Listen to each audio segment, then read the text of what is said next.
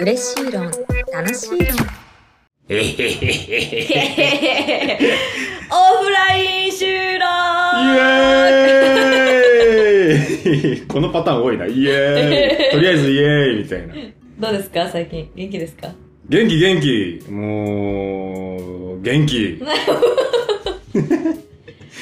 元気といえばうん。音が綺麗になりましたね音が綺麗になりましたね。このあ、りがとうございますしっかり機材使ってやってみてるんですけども。はい。どうですか耳障りは耳障りは耳障りじゃないですか耳障りは。ど うですかなんかねお父上が声質を褒めてくれたそうであ僕らのね、その、はいあの、恥ずかしながら、あの、僕の母親と父親がこれ聞いてるんですけど も、あのね、僕らの声質をね、込めていただいてありがたいですね。声質って何なんでしょうね声質えでも、あれだと思ったけどな、この、聞き流してて耳障りじゃない声のトーンとか、うーんってことかなと思ったんですけど、あの、だからなるほこどう、すごい落ち着く声とか言うじゃないですか。あっていうことかなと思ったんだけど、僕、改めて聞き返してみると、僕も、いやーとか、う えーとか言ったりするから、ど、どうなんやろうっては、どうなんやろうちょっと僕の中のその、声質論がうん由来できました。あね声質って難しいよな私ずっとあんまり自分の声好きじゃなくてあ、そうなのやっぱその自分で聞こえてる声と何かで録音した声とって全然違うじゃないですか、あ、そうだね。だから、うんそれもあってきっつい声してんなってめっちゃ思ってるんですよでも、あの、みんな言うよね。僕もさ、自分で録音した声を自分で改めて聞き返すと、あ、俺こんな声なんや、っうてんちょっとこう、ションってなるんだけど。しょうションってなるんだけど、でもみんな聞いてる声は、ななんつったらいいのかな僕から聞いた鳩川の声は別にオフラインだろうがオンラインだろうが変わらないので、あそうそうだよそうだよ、全然変わんないよ。だからみんながいつも聞いてる声だから、なんで落ち込むんだろうなとは、あー思いますけどねなるほどねう、ん。うん中学校ぐらい特に嫌いやったあ、そうなしかのも音痴やってんえ、そうなんめちゃくちゃ音痴やっ音た痴小中学校あなたそれあれでょしょあの、いや、私音痴なんでって言ってめっちゃうまいやつでいしょやいやいや本当に違うえあのピアノの発表会であ合唱をしようみたいになったんですよ。で、合唱をするときにソロパートが割り当てられてあ、 あ歌ったんやけど、音痴すぎてピアノの先生が頭抱えてた ぐらい、あ。本当に音痴やった。あ、そうなんだ。高校からどんどん治っていったけど、ああ。だから余計にね、えー、ちょっと今からは想像がつきませんね、皆さんね。 そんなことなういの、ーん。いや、皆さん、あの、幻冬劇場のね、うん公式の YouTube チャンネルがあるんですけども、うんそちらにね、あの、鳩川さんがああ、綺麗な声で歌ってる動画がね、僭越ながら。そう、あの、舞台の映像なんですけど、上がってますんで、まあ、あの、ぜひ見ていただきたいんですけど、それをね、すごい上手に歌ってらっしゃるんで、えだから、上手になったよ。努力で変われるん ですか人は。そういうことか。あ、そういうことだったんですね。いや、でも音質が良くなってすごい嬉しいです ね。そうだね。うん、そんな話 だった。さあ、嬉しいの楽しいのその日、人類は思い出した。どうもー、1.8メートル級演劇の巨人こと、谷風作です。全部俺に投資しろお願いしますカラスかスズメかいや、ハート川だ七つの海をかける朝のコンビニアイドルこと、ハート川ななみですお願いします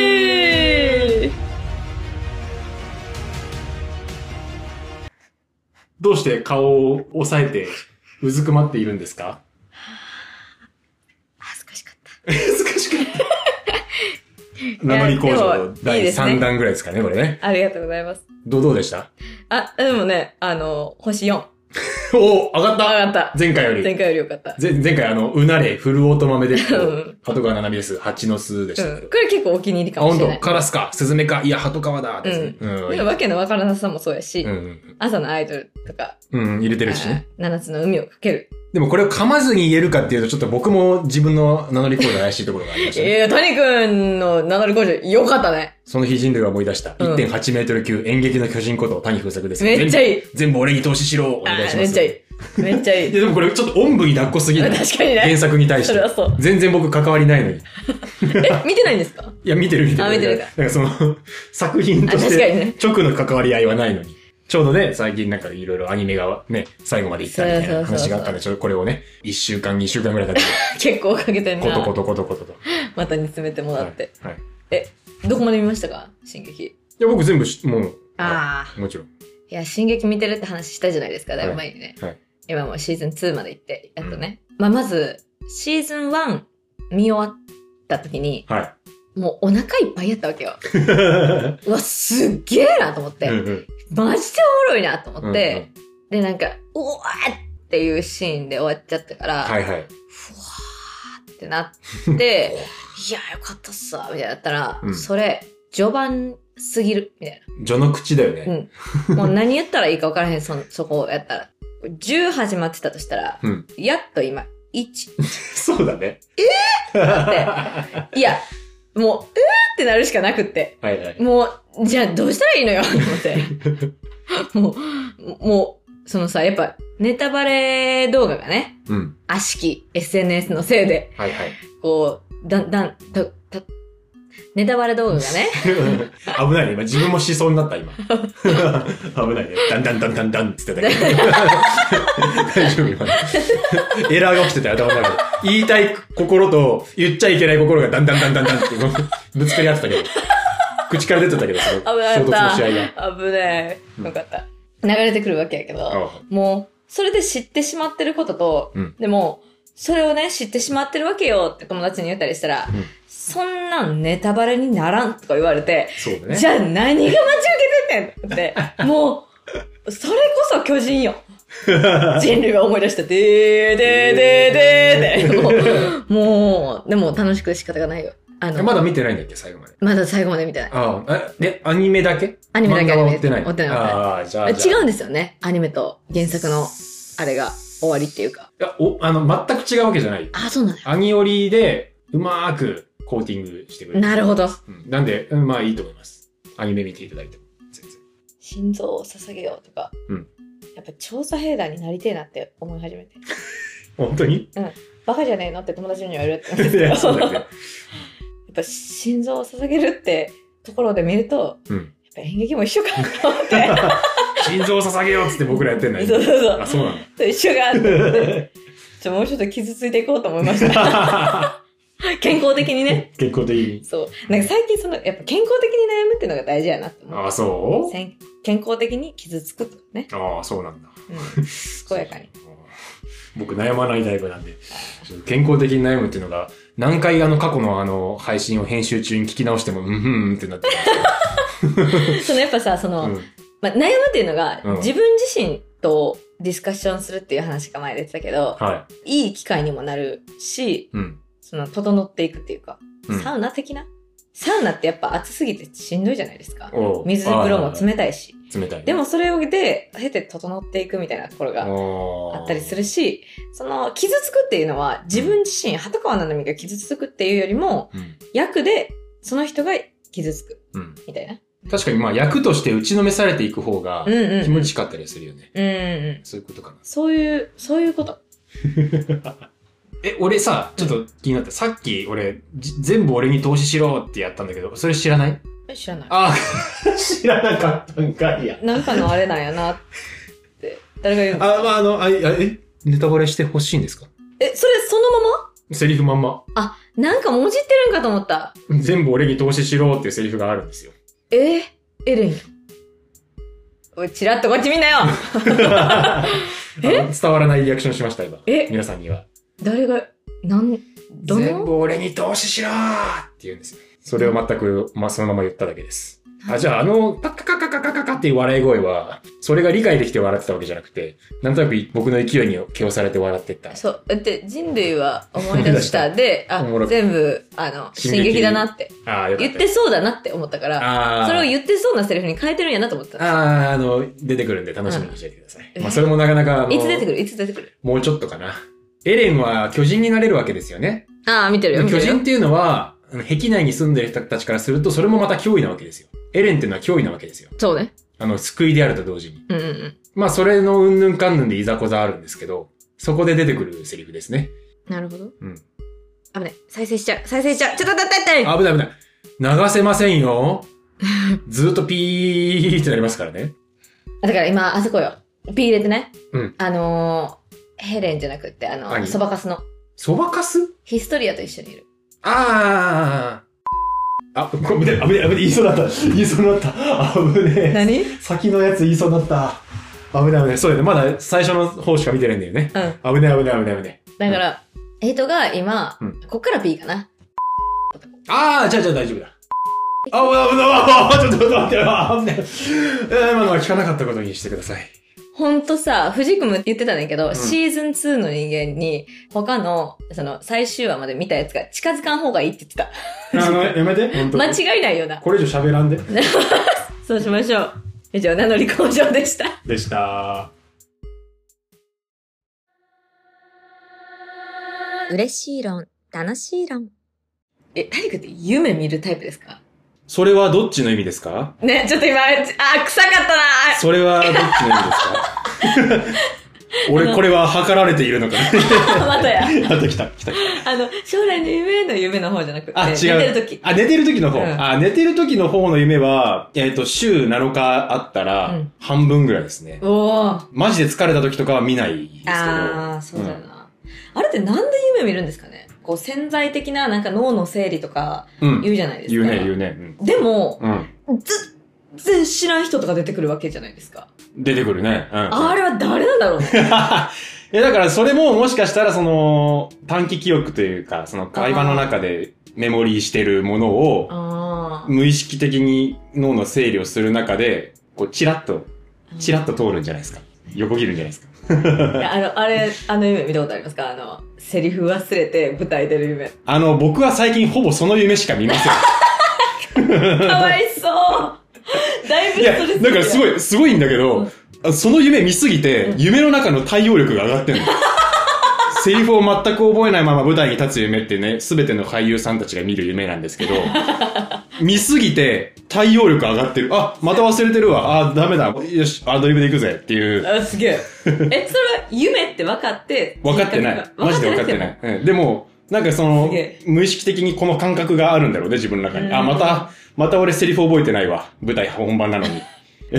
回まを重ねてそるう、時だ間んだん慣れてってんのよ、夢の中で。 夢って気づいてないのに、 すげえ。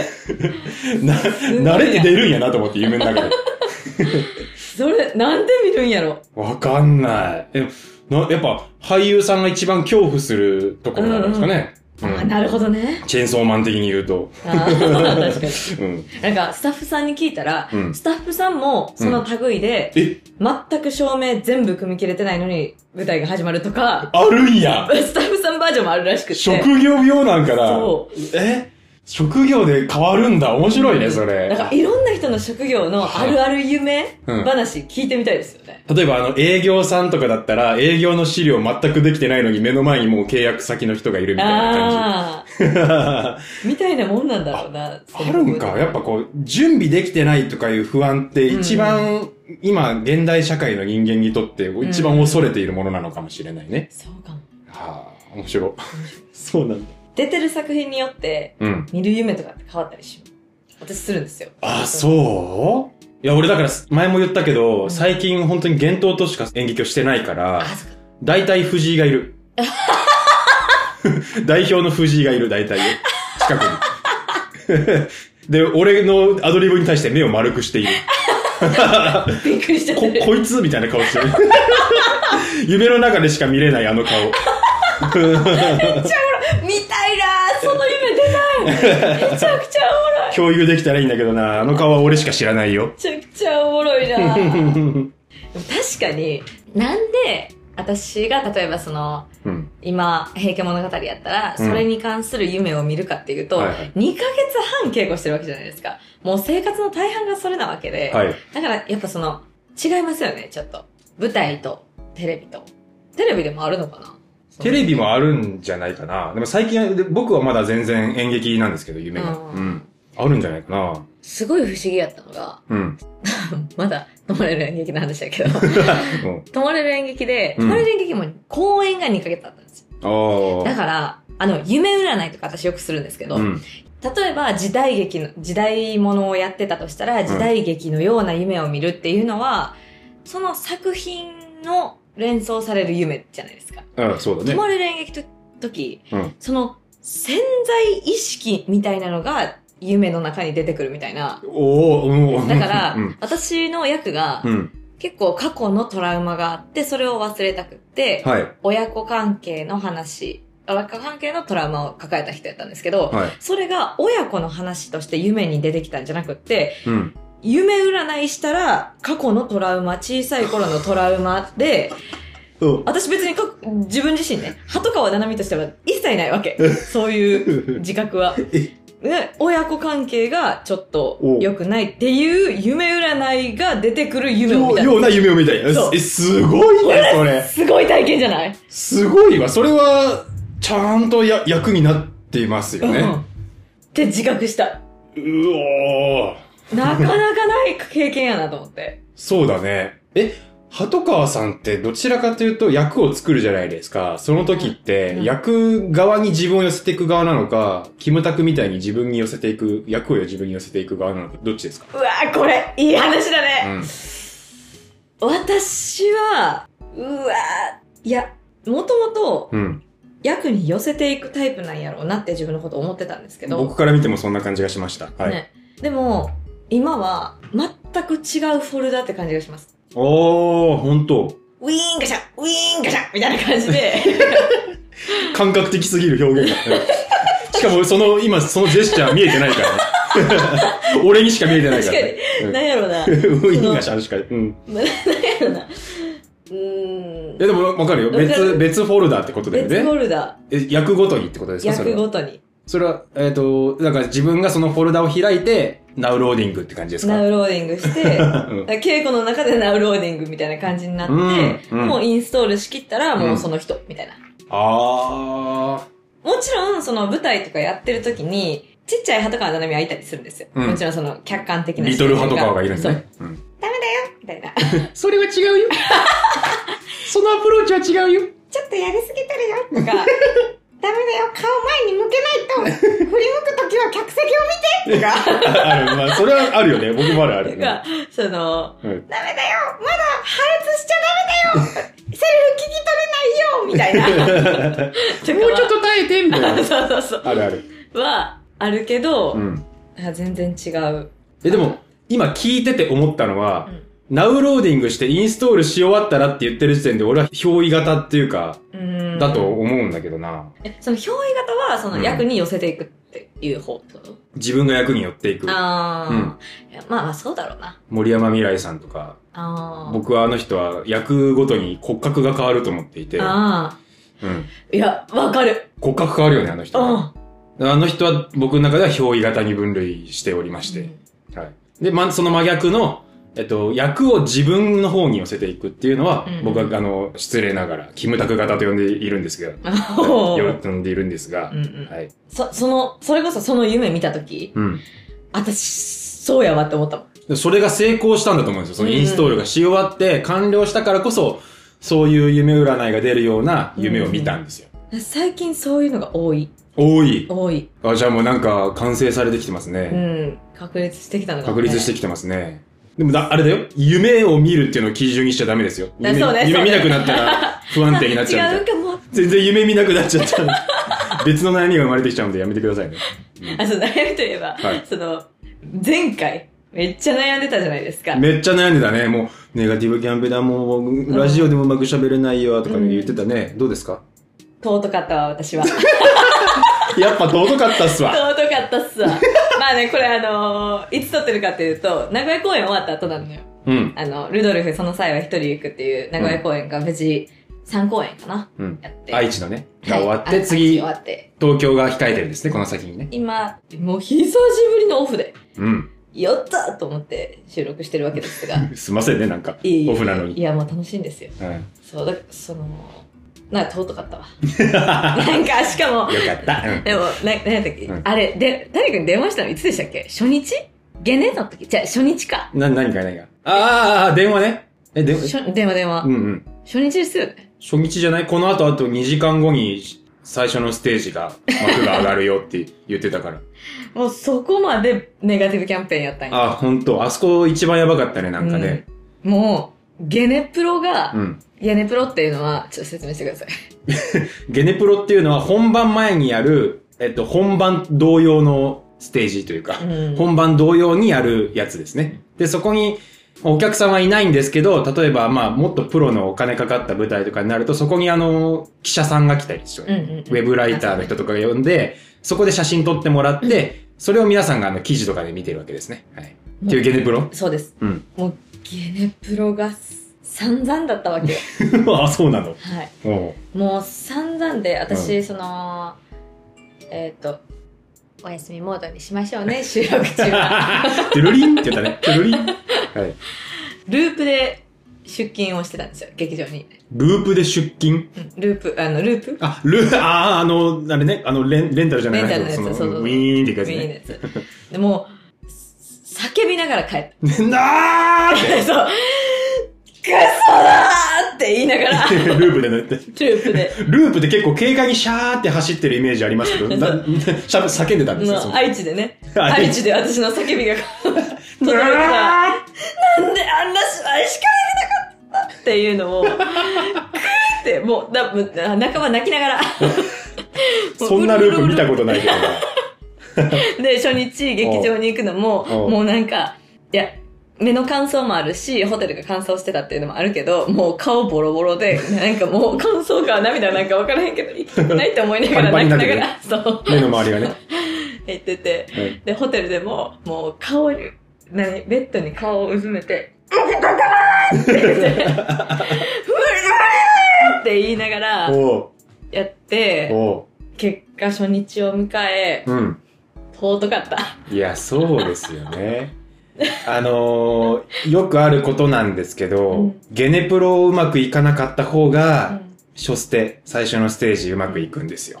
そうなんゲいや、僕そうなんですよ。ゲ,、うんゲネプロでめっちゃうまくいくと、初ステぐしゃぐしゃになるっていう ジンクスがあるので、よかったよかった。いや、それでよかったと思いますよ。うん確かにうん。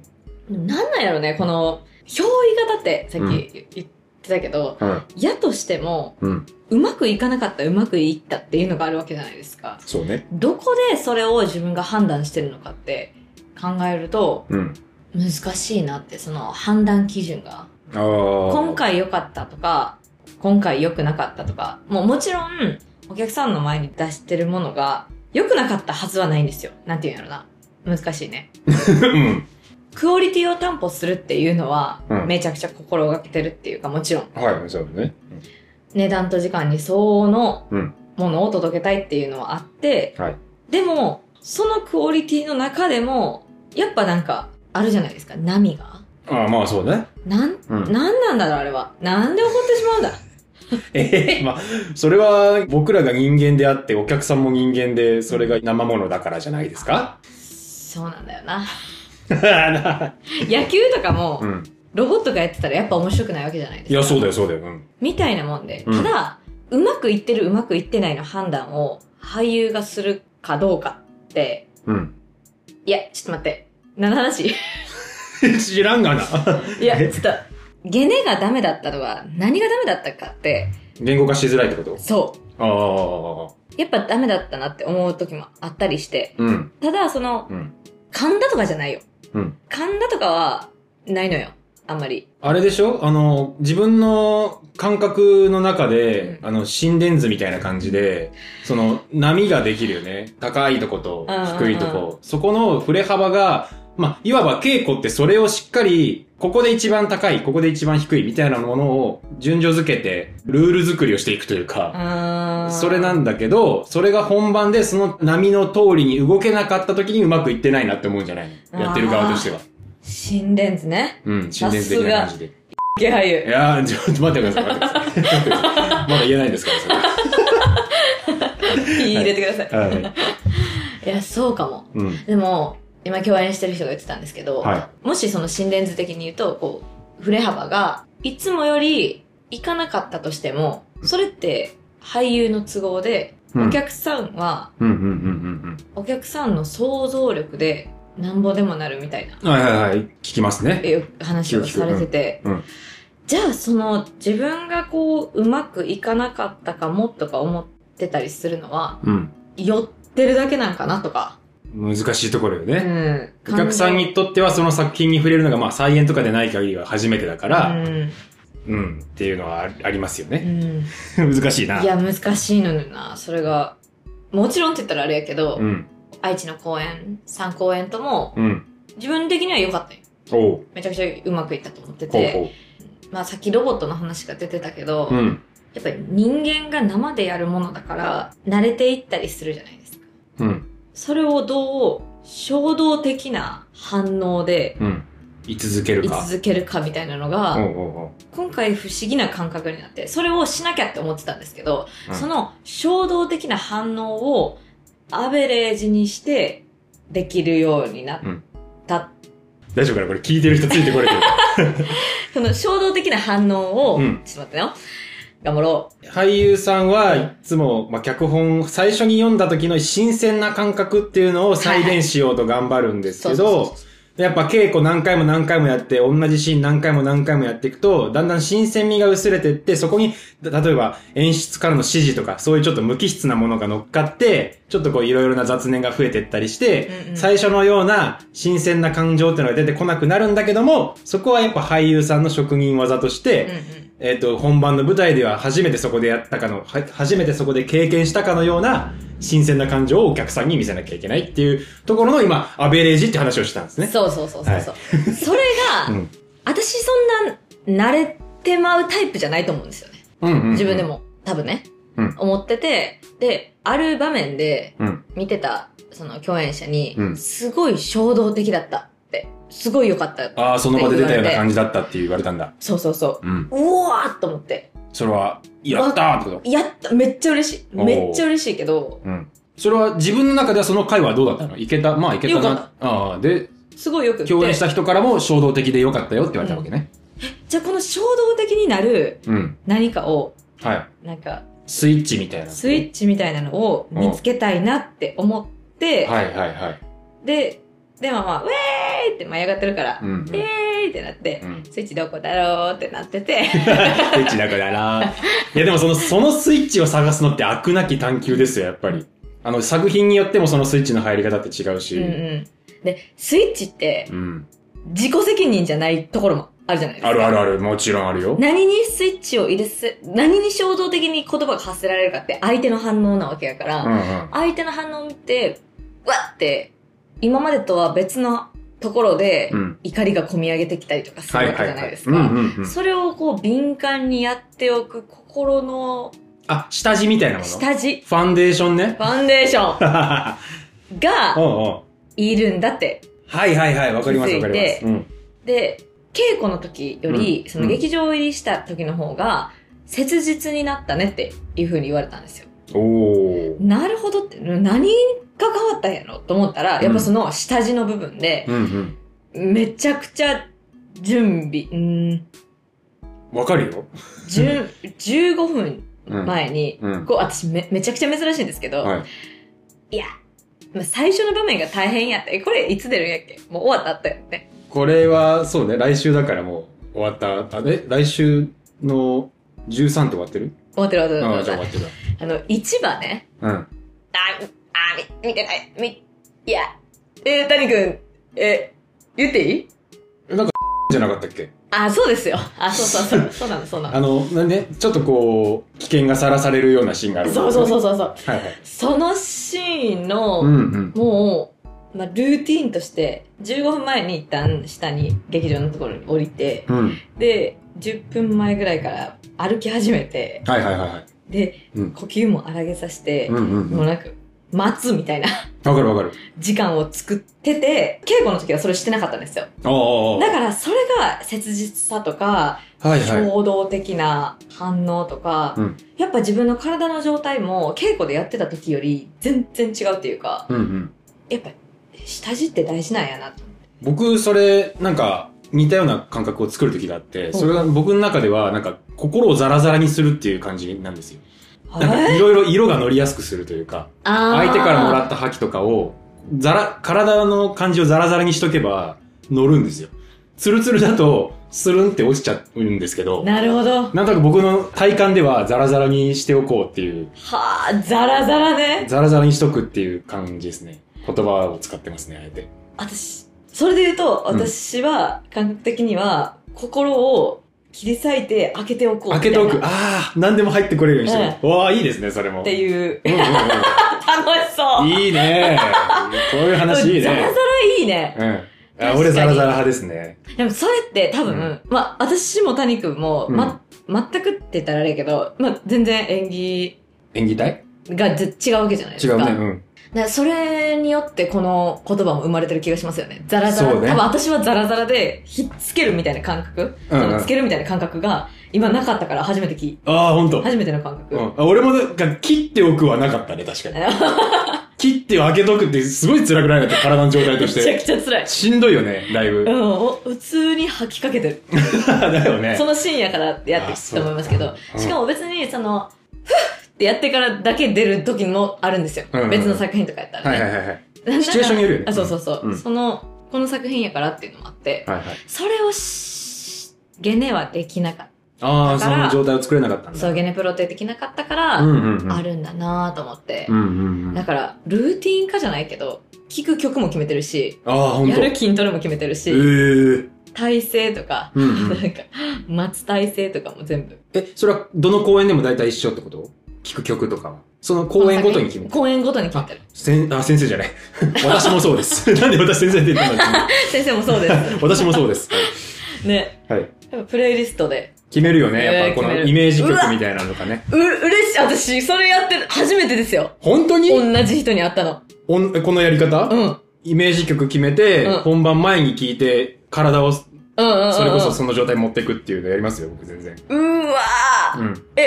え、ぜ、あ何ー、違うわ。えあー、いやうんゼロ番地の時やってたって、あの、共演したのがね、ああ、ゼゼロロ番地の時やったけど、うん私やってなかったなと思って。 えやってたかも。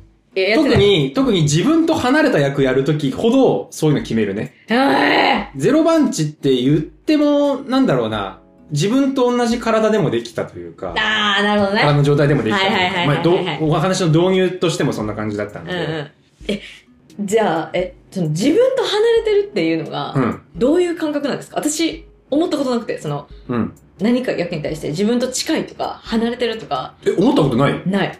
本当いや、僕はだから、あの、自分に役を寄せるとか、自分が寄るとかい言いますけうんど、あの、その距離ですよ。あ歩み寄るための距離が遠いかうん、近いかですよ。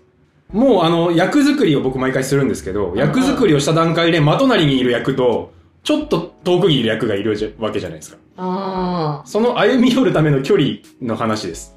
僕が言ってあ。るの。え、それは共感できるかできひんかとかでもなく。共感できるかできんかもあるし、あとまあ人間性として、めちゃめちゃ、僕はめちゃめちゃポジティブですけど、めちゃめちゃネガティブな役が来たりとか、ああ。僕にには仲間がまあいますけど、うんめちゃめちゃ孤立してるやつだったりとか、。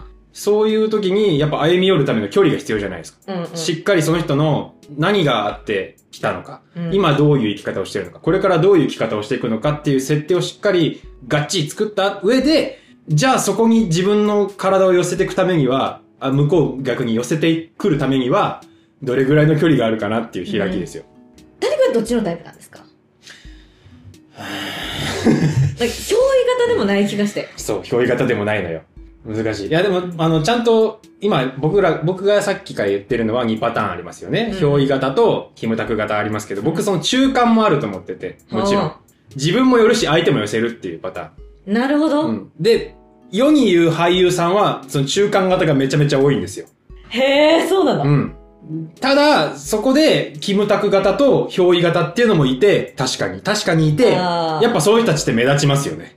うーん。ふ他の普通の人たちにはやらない演技体だったりとか、自分の見せ方っていうのを持ってるから、めちゃめちゃ目立ちますよね。僕は多分、おしゃべりしててわかると思いますけど、結構理屈っぽいので、うん。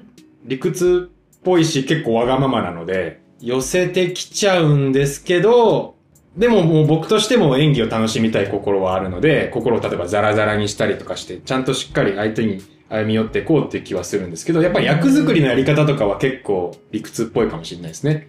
役作りね。うん。ちょ、役作りの話しようぜ。役作りって何するんですか私、谷くんの役作りすごいなと思ってて。 まあ、この前ちょっとね、教えたよね。うんうんこうやってるよっていうのね。まず、自己分析を おい役作りから。あの、小学校から今までの自分がどういう風に生きてきたかっていうのを自分の内面とかも含まれて、うん。あとまあ普通に人生のイベントとかも踏まえて、ずわーって年表みたいにするんですよ。すごいあれ、で、自分から見た自分の特性っていうのを書き出すんですね。うんうん、俺はこういう人間だろう、こういう人間だろう、こういう人間だろうってバーって書いて、そこからですよ。他人から見た自分の見え方っていうのをインタビューするんですよ。なるべく僕のこと知らない人に。はあ。僕は事務所のあんまり関わりがない人に、 ちょっとあの、僕ってどう見えてますかって聞いて、 めっちゃ勇気出してね。すごいね。で、まあこう見えてるよって、なるべく、あの、取り繕わずに、しっかり言葉選ばずに言ってもらう。うん八方美人っぽいよねとか言われたりしたんですけど、その時は。うん。うん、そういうのちゃんと言ってもらって、で、自分から見た自分と他人から見た自分が揃うじゃないですか。うんそこでその差を考えるんですよ。うん自分では自分のことこう思ってたけど、あ、人から見たらこう見えてるんだっていう差を書き出して、で、じゃあ、自分は実はこう見えてたんだ。それって実は世間から見た俳優谷風作への見え方でもあるよね。はあはあはあじゃあそれを演技としてしっかり活かせるのであれば魅力になるかもしれないし、そこを尖らすことができれば唯一無二になるかもしれないし、じゃあはたまた自分はもうちょっとこう見せたい。本当は自分はもっと明るいやつなんだ。こう見せたいんだっていうのがあるんだったらそっちを伸ばさなきゃいけないよねっていう、そのなんて言うんだろうな、そうそういう分析をすることによって、これから俳優としてどう生きていくかっていうのを、 うん分析をしていたわけですよ。で、まずこれがファンデーションです。下地ですあー。下地ね。この上で、各々の作品で与えられた役に関して、えーどう生きてきたか、今どう生きてるのか、作品が終わった後、作品の物語が終わった後、こいつはどう生きていくだろうか、過去、現在、未来をダーって作るんですよ。それがすごい。で、脚本の世界観とか、気象転結とか、そういった流れもちゃんと分析はするんですけど、の上で、役の長所、役の短所っていうのを出すんですよね。うん。で、どんなにひどい役が来たとしても、自分だけはそいつの味方じゃなきゃいけないんですよ。その役の味方じゃなきゃいけない。言うね。はいどんなにひどいやつでも、自分だけはそいつのことを分かってあげなきゃいけないんで、短所と長所を出したら、まず、自分とその役の相違点と共通点を出すんですよ。うん。ない。うん。す げえうんで、さあ、どっちで行こうかなっていう、その役との距離感も含めて、じゃあどっちを尖らせていこうかなっていうのを考えるんですけど、まず、役と自分との共通点をめっちゃ尖らせて演技をするのは、まあ、いわゆるアイドル俳優さんたちのお芝居だと僕は思ってるというか、僕の師匠さんもそう言ってたんですけど、なるほど。アイドル系の俳優さんっていうのは、うん役と自分との共通点をバッチバチに尖らせてやるんです。だからめちゃめちゃ光って見えますよね。確か役演じてる時にに。。なるほどね。どんな役でもキラキラ見えますよね。うんそれは役と自分との共通点をバチーンってとば尖らせて、そこで演技するからなんですよ。なるほど。で、いわゆる大御所とか、あの、バイプレイヤーって言われるような人たち、実力派みたいな人たちは、相違点を使うんです。自分と役との違う部分うん。を人間臭く作って、うん。で、まあもちろん共通点も使って、で、一つの役として送り届けるので、すごいなんか人間臭くなったり、なるほど。嫌味な部分とかをすごい魅力的に光らせてやるんですよはいはいね。はいうん。はい。なんか前提として自分とその役っていうのがあるんですね。このさっき言った憑依型、キムタク型ってあったと思うんですけど、これの全ての共通点って、役と自分っていうものを違う人間だってしっかり捉えてることなんですよ。な違う他人をまず一回役作りで作って、じゃあそれとの距離感は、自分との距離感はどうなのかなとか、どこを尖らせてお芝居しようかなっていうのを、ちゃんと役、別人としての役と相談をしながら、自分に落とし込んでいくっていうところで、違うんですよね、演技の仕方っていうのが。すげえ。これを毎回やるんですよ。すごい作業だな。裏側でやってるんですよ。でもこれをやらないと、特に映像とかは、あー現場に行ったらすぐやりましょうって前も言いましたけど、なっちゃうので、自分前準備ですね、やっぱりだから。すげえこれだけの準備を毎回やっていかないと、現場に行った時に、私はどこにいればいいんだろう、どういう言い方をして、相手の役の人と喋ったらいいんだろうって迷子になっちゃうので、なるほど。毎回やってますね。でもこれだけやってる人、まあい、たくさんいると思いますけど、やってない人もまあもちろんいると思いますね。やってない、やってない。 やってないよ、ここにやってない俳優が。ここにいるよ。いやいやいやいやいやすごまあ、いな。また舞台とはまた違いところもあるんですけど。そんな分析もしたことないし、逆にその役が他人っていう感覚がうん。あ、なかった。あんまりないかも。あーまあだって、ね、その役をやるのは結局自分だから、うん。自分がどう見えるかっていう観点でお芝居するっていうのももちろん理解はできますね。だからすごい僕理屈っぽいんですよ。怖いからら。なぜなら怖いから。他人をやるっていうことが怖いから、えー、なんで怖いんですかえ、だって、それって同時にその役と一緒に作品もそうですけど、いろいろなものを背負うことになるじゃないですか。うん責任、僕なりの責任の作り方。責任任。の果たし方。 作品とか、その役に対しての責任の果たし方がしっかりそうやって役作りをすることっていうなるほど。ことなんですよ。怖いからっていうのは、うんえ、他人を他人を演じるっていうのは僕は、まあ、いや、楽しいんですよ、もちろうんうんん。ベースはめちゃめちゃ楽しくてポジティブですけど、どこかでやっぱり怖いなって思うとこもあるんです。何が怖いん ですかいや、だから、そ 責任があるからです。 責任があるから。責任ね。そううんはで、現場に行くと、と特に映像の現場に行くと、その現場で、あ、ちょっとそれあれな、やりすぎなんで抑えてくださいとか、あ、その方向でやりますか。ちょっと違うんで、こっちでやってもらっていいですかみたいなことも、まあ、あるわけですうんうんうよ。んゼロじゃ、ゼロじゃないんですーうよ。ん。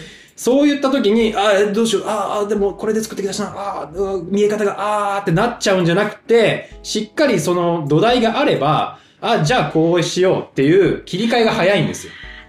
確かにそうだわ。遅い切り替えが私。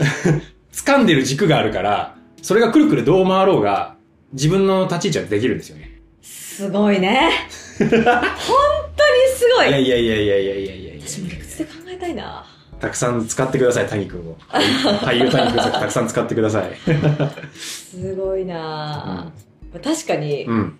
ここ 2, 2年ぐらいで、はい。その他人を演じるのは怖いなっていうのが、怖いなっていうか、危ないなって、あ、そうそうそう。危ないなに近いかも。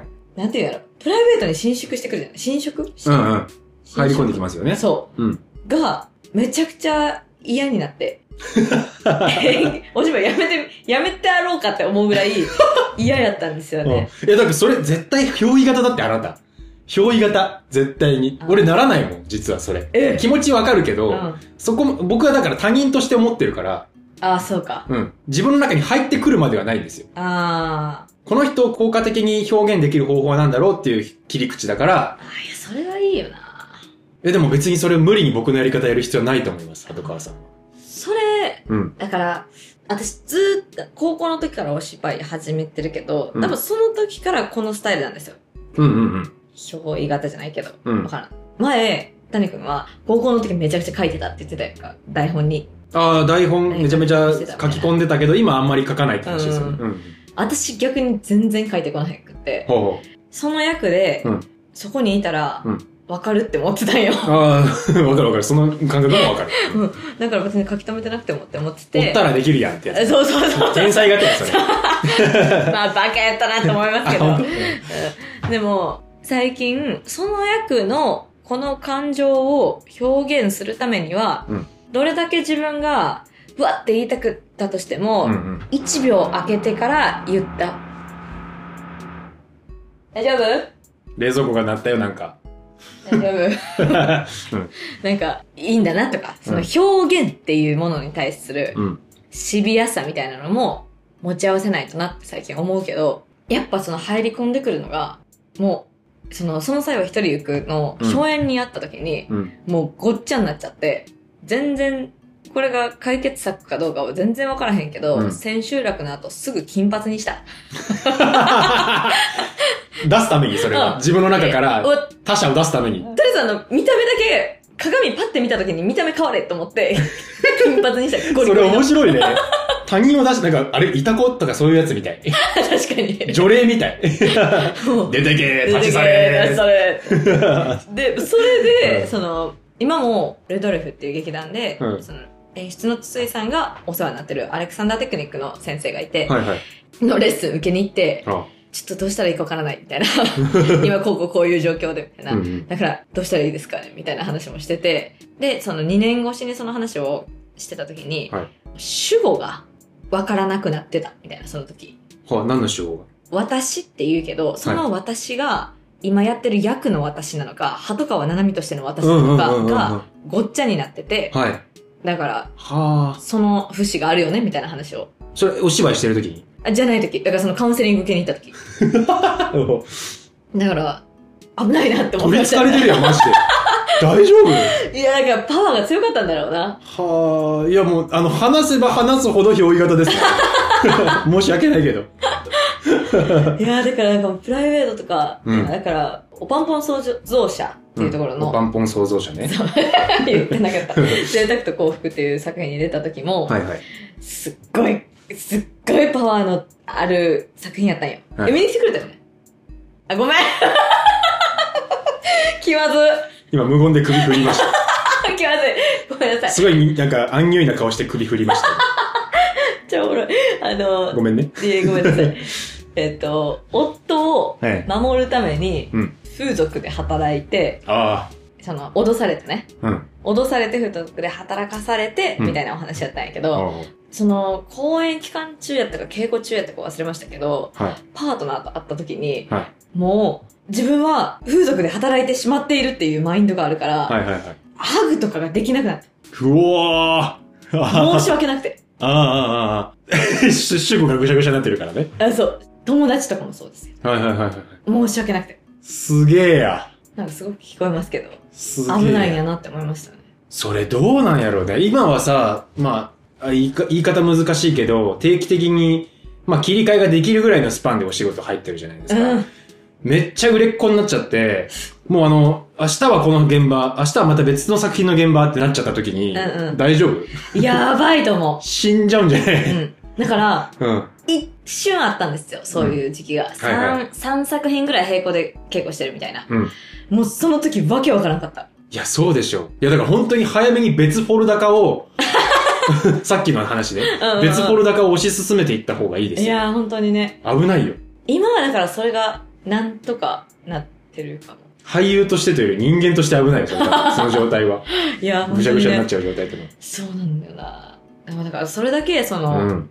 もちろんそうならない現場っていうか、そうならない作品もあるんですよ。うん。だから難しいな。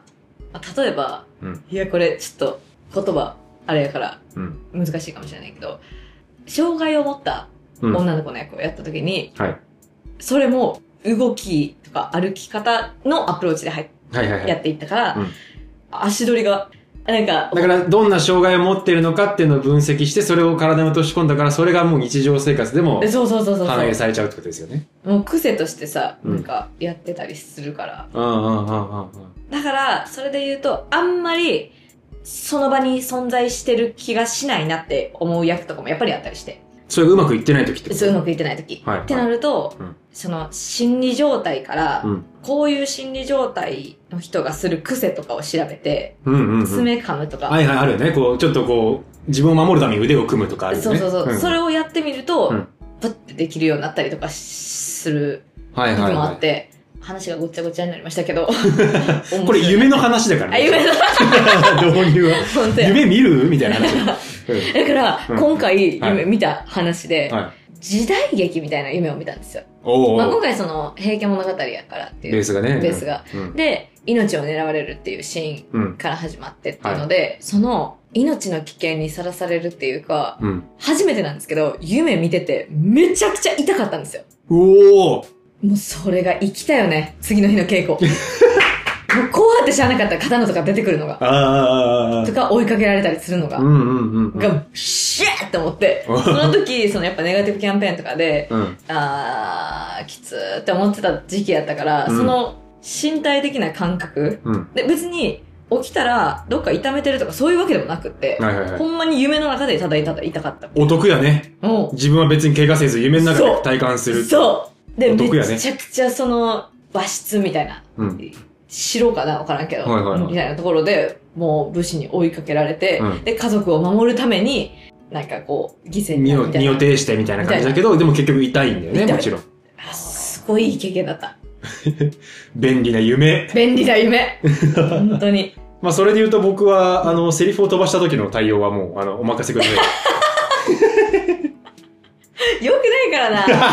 さい。本当に。俺、あの、前科あるからね。前科あるからな。いやあのだいぶ大昔にやった「ドラと娘」っていう作品で初共演ねそう初共演僕と鳩川と代表の藤井で3人でやった芝居があったんですけど、その稽古期間中に藤井が古田新太さん があのセリフ飛ばした時にこういうやり方をやってたんだよっていうのを聞いてあそうなんだっつって僕それ本番中にやったん ですよ相手のせいにするっていう一番最低の動き私最低やったな。セリフ飛んで僕が、うんで、まあ空間が止まるじゃないですか、空気が。したら、ええみたい な。相手に言って。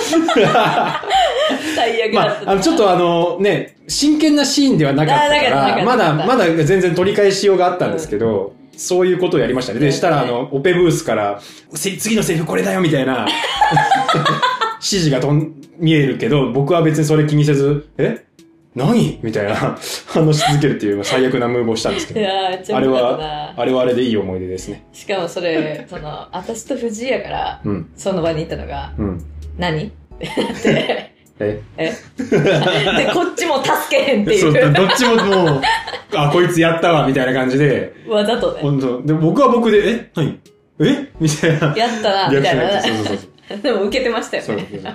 そう。そうそうセリフ忘れたみたいな。いそうそう。やー、そういう時ある。二度と繰り返しません。私、じゃあこれはカットしてほしい話やけど、うん今回、千秋楽にめっちゃ腰痛なって、途中腰痛めたんですよ。で、そういうのって普通、アドレナリン、まあ、別にカットじゃなくていいか、アドレナリンが出て、別に舞台上では痛くないとかあるじゃないですあるか。ね。うん。でも、舞台上でも痛くて仕方がなくて、えー、 痛い、腰痛い、腰痛い、腰痛いと思ってたら自分のセリフでさ、あってやった。てん、てん、てん、うがみたいな。腰痛すぎてセリフ飛びそうになっそう。わけもう、もう、すぐ謝りに行って、すいませんでした。本当にすいませんでした。つって謝って。いや、でも絶対、そのお客さんには分かってないぐらいの。んでもはい私の体感的には5秒ぐらい空いたわけよ。た。あー、わかるわかる。もうごめんなさい、ごめんなさいって言って、よくわかんなかったよ、みたいな。でもしかも、うん。てんてんてんってなってる時も、あ腰痛いな、腰痛いな、腰痛いな。あ、この人、セリフ飛ばしたな。大丈夫かななんか壊した方がいいかな。私やってなった から。相手が飛ばしたと思ったら自分だった。そう。めっちゃ笑ってた、それ言ったら。申し訳ない。人のせいにしちゃった。で、その、その場にいた共演者の人は、はもう、は、鳩川さんの心の声の、はっっていうのが聞こえましたよ。おもろいよいね。やーセリフ飛んだ瞬間の1秒って1時間ぐらいに感じいるや、。本当にそ長いよね。う。長い。達人の間合いだよね、あうれ。ん。本当にね。いやー。夢の話でしダた。メ だ。どこがだよ。嬉しい論楽しい論こうやって、お芝居の話とかするじゃないですか。はい。それをこう、ポッドキャストで流してて、うんよく思うんですけど、うん。種明かししすぎてないかなって。あ、俳優さんの裏側な、なんて言うんだろ作品の裏側う。で、俳優のだから、うん。例えばやけど、ま、最近私と谷くんとかでドラマチックエンジンっていう話するけど、そうですね。ああ、これドラマチックエンジンなのか、この間話してたっていうノイズにならないのかなって。あお客さんのねそうそうそう。聞いてる人たちのねそ。うあ、これが憑依型かとかさ、ーさっきの話で言うと、やったら、あれだなと思って。でもまあ話したいからうん。話すけど、いや、だから俳優さんが自分の演技体とか喋るの結構リスキーではあるようんね。やっぱミスミステリアスでこそなんぼみたいなところもまあ一方であるじゃないですか。ねなんでこの人たちこんなことができるんだろうって思わせとくのがいい。うんうん。いや、言われるけど、今、さっきの話もそうだけど、僕めちゃめちゃ今マニュアル話しちゃった。確かに。それはどういう、やっぱさ、我々はその俳優やから、うんどうしてもなんかお芝居見たりとかしても、俳優目線でやっぱ見て、見ちゃったりするじゃないですか。だからそうじゃない人たちが、これを、種明かしを聞いて、どういう感覚なんやろって。見づらくなるんじゃないかってことですよねそうそうそあの、僕らと、例えば俳優さんで言うと、映画を見るじゃないですか。で、普通のワンシーン、何気ないワンシーン見ると思うんですけど、僕がその映画を見ると、あ、今カメラここから当たってるから俳優さんこの角度に顔を向けたんだなとか、あ、すげ今え照明がここから照ってるからちょっと眩しいかもしれないけど、頑張って目開けてるなとか、すごい。風吹いてるけど、あ、すごいな、この人目がっちり開けててとか、ああ。そういったことを見ちゃうので、まあ、なかなか集中しきれないっていうこともあるんですよね。すごい、それは。思わない。お思わないおお思わない揺れてる。腕組みながら揺れてる。 うん。い やあ、、そうですか。いやでもその、うん。まばたきとかね。瞬きあるよねそのやっぱ私そんなその映像の経験がないから、はい。そんな詳しくないからっていうのもあると思いますけど、うん。まばたきとか、滑舌とか、 うん。明瞭やな、この人とか。はいはいはい。俳優さん、瞬きするなって言われるんですよ。映像は特に。ま瞬きすると切れれてるように、あの、切れてるというのは気持ちがね、途切れてるように感じるから、そういった意図で瞬きする以外は、なるべく瞬きをするなって言われるので、僕はなるべく瞬きせずに、あの、いろんな CM とか見ていただいたらわかると思うんですが、なるべく瞬きの回数は少なくしてますね。すごい。いやー、確かにな、あんまりせえへんかもな。さっきちょろっと言いましたけど、なんなんですかドラマチックエンジンって。そこ説明してあげてください、聞いてやる 確かに聞いてる人たちに。ドラマチックエンジンっていうのは、まあ、元はといえば、うん。何の作品か忘れたけど、私が、うんいや、ちょっとドラマチックエンジンかかりすぎてるよって言われたっていうのが、ほう掘ったんで、ほう。あれ何やったっけえ、幻冬で言われたあ、幻冬じゃないっけえ藤井君に言われたもん。本当僕、藤井君に、あ、ちょっと話それるけど、うん藤井君に言われたことでめちゃめちゃ印象的な言葉が一つあって、うんジャンヌ・ダルクが半分焦げてる。ああ、それね、うんそれね。 第1幕からジャンヌ・ダルクが半分焦半分焦げげててるる。よく言う よね。ジャンヌ・ダルクの運命って皆さん、あ人生っていうか知ってますかあの、最終的には火破りにされてしまうんですけど、うその将来を知ってしまっているがゆえに俳優さんがもう第一幕で出た瞬間からもう半分焦げてるっていうのは、もうその悲しみを背負ってしまっているみたいな状態ですよね。うんうんうんジャンヌ・ダルクが当時生きてた頃はそんな未来になるとは予想だにしてなかったはずなんで、うんうんそういうものを背負ってるっていうのは本来、まあ、あまり適切ではないはずなんですけど、うんうん脚本を読んでしまっている僕らは、その悲しみを背負ったまま出てきてしまうので、うんちょっとネタばらししちゃってるよねっていうことですよね、つまりはね。 半分焦げてんねや。半分こけてる。あれ好きなんだよね。あれえ、それ私ドラマチックエンジンもは藤井に言われたのうん。あれドラマチックエンジンの話しなかったっけ誰かの。いや、あんまり僕はいなかったかも。その場に。そうだあのー、北村さんだ北村さんか。あうん。あ、お世話になってる演出女子のはいはい。舞台、言わ舞れた台監督もされてる。うん。の話をほう、だから、鬱憤かなでされて、ドラマチックエンジンっていうのは、いい意味で使いますか悪い意味で使いますか悪い意味やと思ってたんだけど、その当時。はいろんな人にその話をしてると、別に悪い意味だけではないんだなって。ああ。その、今自分の中で定義づけたのは、うんまあ、そのその当時、そのダメ出しで言われたのとは、多分ちょっと定義が変わってると思うけど、うん。ドラマチックになりうるエンジンを積んでるっていうか、うん。心のエンジン吹かすか吹かさんかみたいな。難しいんだよな、それ、話の範囲が。えっと、だから、自家発電しすぎってことだからで、はなく。エンジンを自家発電しすぎたら、うん。それはもう吹かしてるだけじゃないですか。そうね。だから、相手の役とかお客さんとか置いてけぼりにして自分だけ高まってる状態っていうのはえ自そう家そうそう自家発電って言い方するんですけど、うん僕らは。じゃなくって、うんでも、相手のセリフとかにエンジンガンかけてもらって、うんバババババババババンってなってる状態ってう、ん。すごくパワフルで、そうだよね。まあ、それこそ衝動的な、うん。引力のある芝居になるわけじゃないですか。うん。感情の高ぶりじゃないけど、うんだから高ぶりかなああ。あえて言語化するなあらあ、あ。あ、あその、多分そのダメ出しの時に言われたのは、そういうことじゃなく、うん。ラストに向けてドラマチックに終わらせようとしすぎてる。でも別にその、まあ、うっぷんの作品性もそうやけど、はいはいはい。結結構、日常的な、うん。日常が続いていったりすることが、やっぱ素敵やったりするんだけど。いや、でもわかるわかる。わかるあの作品でドラマチックにやろうとすればできるし、かといって演出として、もうちょっと素朴というか、そうそうあそのう。日常に沿った形の空気感で終わらせた方がうん、うんうん。締まりがいいっていうのもわかる。うん。それよ。ドラマチックエンジンって。あその話を今共演してるファックジャパンさんっていう人が、あ、すごい名前だよね。すごい名前なんで。としてたら、うん世の中には、うんまあ、俳優の中に、え、そのドラマチックエンジンを積んでる人と積んでない人がいるんじゃないかっうん。ていう話になって、はいはい。感情を高ぶらせるうんとかじゃなく、うん普通に相手に反応して、うん。なんていうんやろ、そのままやってる人自分の体感っていうか生理とかそういうとこでやってるってことだかなうん、理性的にうん。の人と、積んでる人は、やっぱ、ブルンブルンブルンブルンみ たいな、そうそう。なんやろな全然言語ができない。相手のセリフの吐き方とかに、なんかこう、スイッチを作ってるっていうことなのかな エンジンっていうぐらいだから。うーなんかまあ、例えばですけど、ん。うんめちゃくちゃ号泣するシーンがあったとする。はい。でも、エンジンを積んでる人は、うん何かしらのエンジン、バーってやったらもう、アウトオブコントロールになるぐらいまで、号泣するはい。パワーがある。ただ、エンジンを積んでない人っていうのは、その高ぶりがないわけやから、うん。もうその場にいる。あそのよし悪しじゃないですよ。積んでる、積んでないが。あ。はいはい。 私が思うに、エンジンを積んでない人と、エンジンを積んでる人っていう相性がいいんやろうなとは思ってるんですけど、着火剤とエンジンとみたいな感じ。ちょっと待って、これ、全カットかもな、このエンジンの話。むずい。 いや、めっちゃむずいんよ。だからこの話。んドむずいラマチックエンジンの話ってめっちゃむずいのが、うん。まず、いいものなのか悪いものなのかって話もあるし、うんうんそれが、その相手の吐きによって発動されるものなのか、自分の中で発動されるものなのかっていうのは定義づきでもちょっと話の筋が変わってくるし、そうなの。なんか、最初は、そのハックジャパンさんと話す前までは、うん。その、積んでる積んでないの話じゃなくて、エンジンかけるかかけへんかみたいな話やと思ってたんやけど、うんさっき話してた、心を切り裂いて開いておけるかどうかみたいな、なところなんやろなと思って、エンジンを積んでるってことは、あそれを、あ、なんていうの、実際に傷つけるかどうか。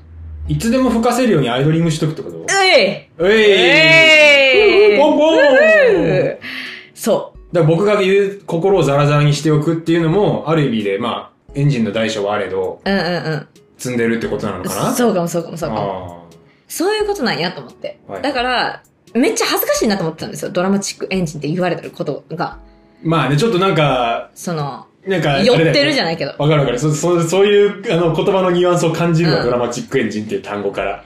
バリはずいやんとちょっ思とってたんですよ恥。ずいねうん、わかるわかでも、まあその話す中で、あ、うん違うんやって思ったんですよね。その、何が恥ずかしいって、うん積んでて、自分で孵化しちゃう時があ、そうね良くないんだろうなる。そっれて自。家発電ってやつ。そうそうそういわゆる。うん。で別に相手がどうこうやったとしても、自分で頑張ってつけてるやん、こいつ、うんみたいなの状況が、多分エンジンの悪い使い方なんだろうなってうんうん。思ってて、演出にここはめちゃめちゃ怒れって言われたから、自分でエンジン吹かして、相手の吐きが足りてないけど、自分でうーって怒りを込み上げさせて怒るみたいなのをすると、そうそうそうそうそうそう。演出の指示通りのタイミングで怒ることはできるかもしれないけど、相手の役と噛み合ってないよね。うんあ、うんこうんいつ自分でよ、よよってやってるなっていうふうに捉えられるってことですよ。でも、そこが難しいですね。その演出の指示と整理が合ってない時とか。あるある。あるよ、それは。とかもやっぱ、吹かさな無理やなっていう時もあるし、うんしかも、なんていうんやろな。自分の、その、殻に元気がない時、 エンジンのメンテナンスが足りてない時だねに、そういうシーン、だってじゃあやってくださいってなると、もう何にもできへんわけわかよ。るわかる。その心を使う仕事ですから。ふわふわふわふわふわふわってなる ね、エンジンが。だから、だから、その、えっと、ゲネプロうん。は演出としたわけ。はいはいはい。全然そのエンジンかかってる状態 で、言ってたね。押し掛けしようとして走ってたらそのままゴールしてたっていう。最高だった、その表現。びっくりしたもん。なんか、かかれーって走ってたらそのうまんまゴール終わったってゴー押しながらゴールしちゃってる。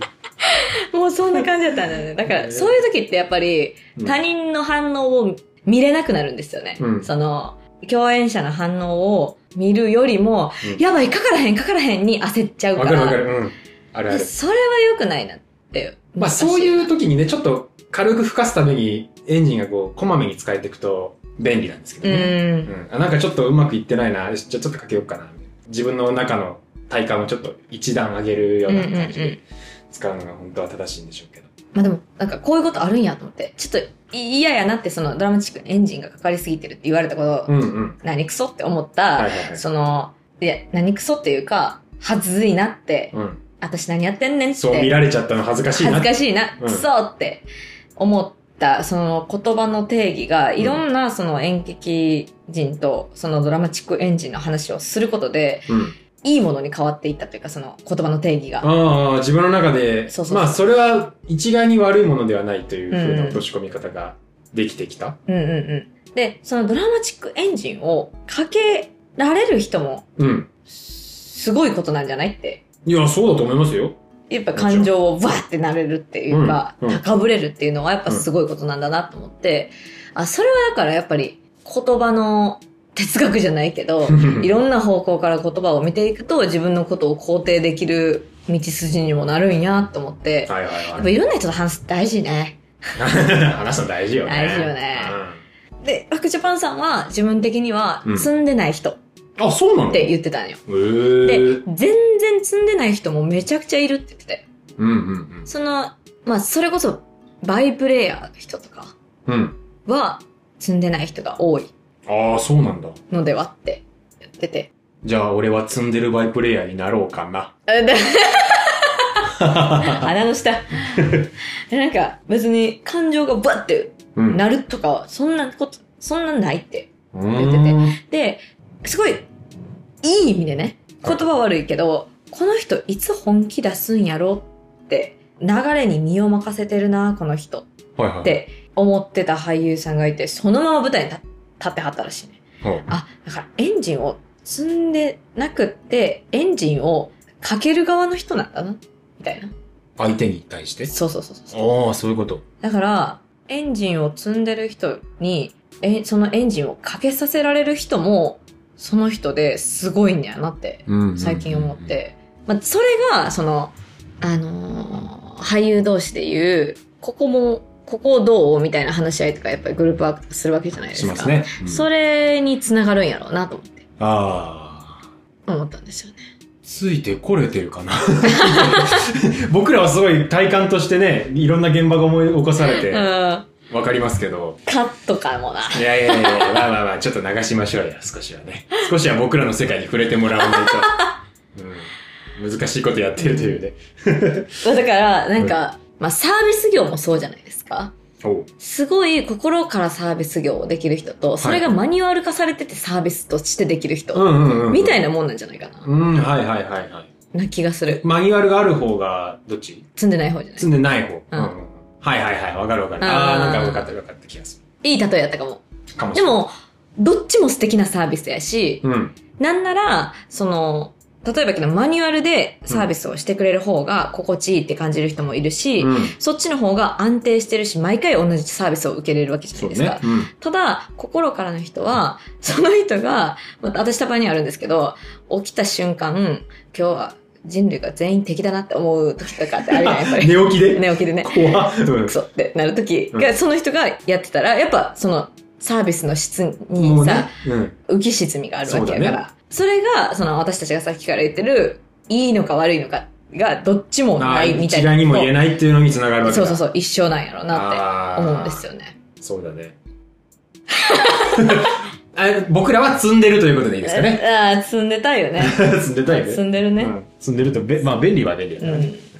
ん。で、なんかその、積んでるけど、うん。エンジンをかけないっていう人もいるんじゃないかって話にもなってねね。 また難しい話をしいてる。やー、難しいよ。ちょっとこれはもうちょっと言語化したいな。そうだねう。んう。ん。なんでこうなんか、めっちゃカットして、ちょっとサービス業の話だけ、 いやいやいやいやいやいや、もっといいとこいっぱいあったよ。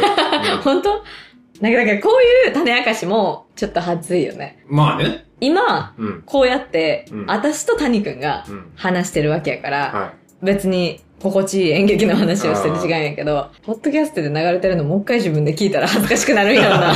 いやでもなんか僕、このポッドキャストは、あの、警視庁24時みたいになればいいなと思 ってて。警察官が何やってるかってあんまりわかんないじゃないですか。はいはいはいはい。 それをまあこうやって出すことによって、あ、この人たちってこうやってやってるんだ、あかっこいいなって思ってもらえたらいいじゃないですか。うーん、 そうね。んで、これを続けていくことによって、恥ずかしさも消えていくのかなええで。わかんないけど。確かにね。いやーだから、演出しないように頑張りたいうし、ん。もっと丁寧にうん。自分のエンジンを磨くことに、うんまあだからその、下地もうんエンジンの整備と一緒で、そうだね。いつでも、ジュンジュンジュンジュンジュンジュンの状態なんうん。でエンジン乗れるよう温にめておくってことですね。そうそううん。で、相手の何かバンがあったら、すぐ、ボイーン ってなわけですよ。てなわけでした。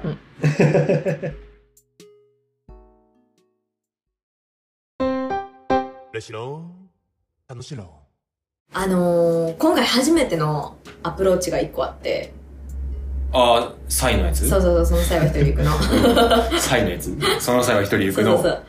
その、その際は一人で行くっていうのもお、あの、仏教のお話とかが入ってきたりとかして、はいはい。私たちが今生きてるその現代の信仰心みたいなのあるじゃないですか。とは全く違う価値観っていうか、もっと近かった、その宗教みたいなものとか、仏教みたいなその思想みたいなのが、うん。暮らしの中にもっと密接だったっていうか、ああ、根付いてたってことですよね。そうそうそうそうんうんやなと思って、だからどうしても理解できないじゃないけど、うん。うん。その人物にの価値観が出てこなさすぎるじゃないうん、なんかむ難しいときところがあって、今持ってる自分の中の価値観とかその信仰心のうん。あり方みたいなのが全く別のところなんだろうなと思った時に仏教のポッドキャストを見つけてはあ。仏教のポッドキャストを聞いたんですよ。仏教のポッドキャストでど、どういうことですかお釈迦様の教えとかを延々と解いてるの。を教えてくれる。こうへえ。いうことがあって、その人生の苦悩に向かい、向き合いきれない時はどうしたらいいかとか、はこういう時はどうしたらいいかみたいな、なんかそそういうことだけじゃないけど、うんこういう教えがあるんですよっていうのを教えてくれるポッドキャストがあっあ。て、へえ。それを聞いたら、なんかわからへんけど、ふとその、腑に落ちたってことうん、ああ。ふってセリフが出せるようになったんですよ、ね。へえ。めちゃくちゃ面白いなと思って。おうおう。その、まあ仏教の教えで、訓授っていう教えがあるんですけど、これはその俳優の渡辺愛子さんっていう方に教えてもらったんだけど、うん。優れた人に親しんでいると気がつかないうちに自分も優れた人になるという教えがあります。このことを仏教では訓授と言います。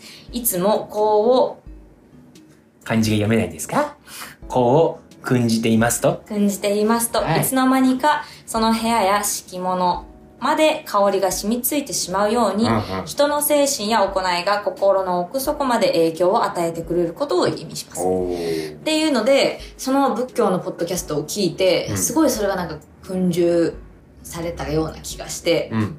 すごいそれが新しい感覚だったんですよね。そういう教えに触れることで途端にセリフが吐きやすくなるっていうのは確かに面白いね。うん。うんうん。原作になってるその平野茂平さんっていうのが、はい。あの、なんと焼き打ちって言って、うんこう、いろんなはい。神殿を焼き払ったりした人なんやけど、それによって恨みを買ってしまったりとか、おやっぱその密接じゃないですか。人々の信仰心っていうのがー。うん。恨みに変わったりとはいかはいするわけで、ああその信仰心っていうのがやっぱ自分にはないから、はあ。その、その考え方が結構ありがたいというか、うん名古屋の公園で毎朝、その劇場の近くの神社にお参り行ってたんですけど、あ私そういうことするタイプじゃなくって、ー。うんうん。あの、初詣とかも、別にその、行く時もあれば、みたいな感じはい。で、祈るとか、うん。こう、お参りするとかうんを、うんこう、信じてないわけじゃないで。うんけど、公演ごとに、うん。何か舞台の神様にお祈りするとかはいはは、その、初めての感覚やったからい。、うんうんうん。結構それが、その、役が教えてくれたことじゃないで すけど、はいはい。結構、新感覚でへえ。楽しかったというか、その役やってなかったら触れてないもんね。絶対触れてないと思う思う。すごく澄んだ心の持ち主やったんですけど、私がやった役がやった役があね。あああ。ああ。澄んだ心の人って別に澄んだ心でいいよって思ってるわけじゃないし、うん、ああ、そうね。なんか、ただ、成人のようにも見えたくなかったんはいはいではすよ。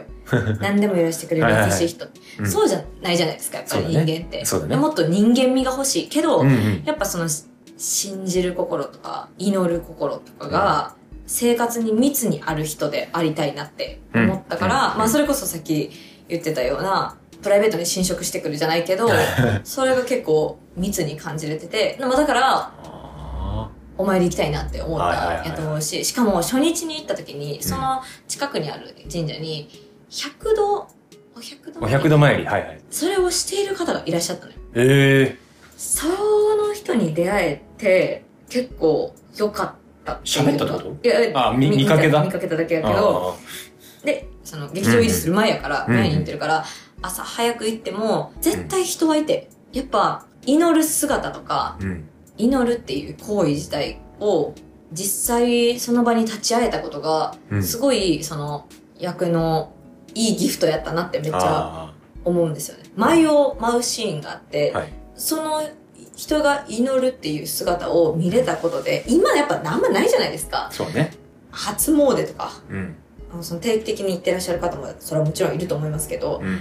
人が祈るっていう行為がどれほどその救いになっててうん。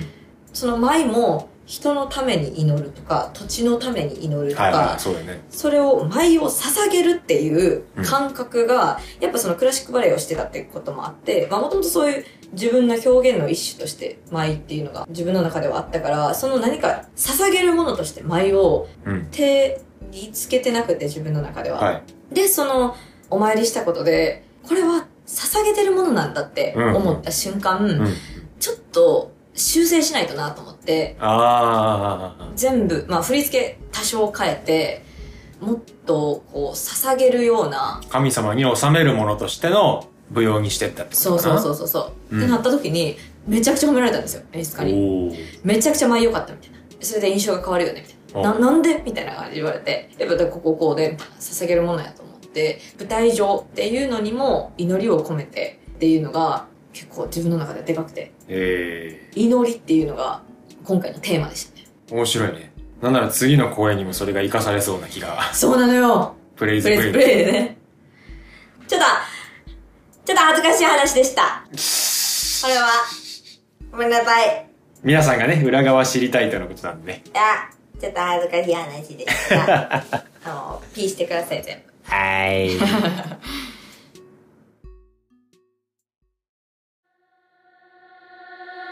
嬉しい論、楽しい論。公演が終わったらしたいこと。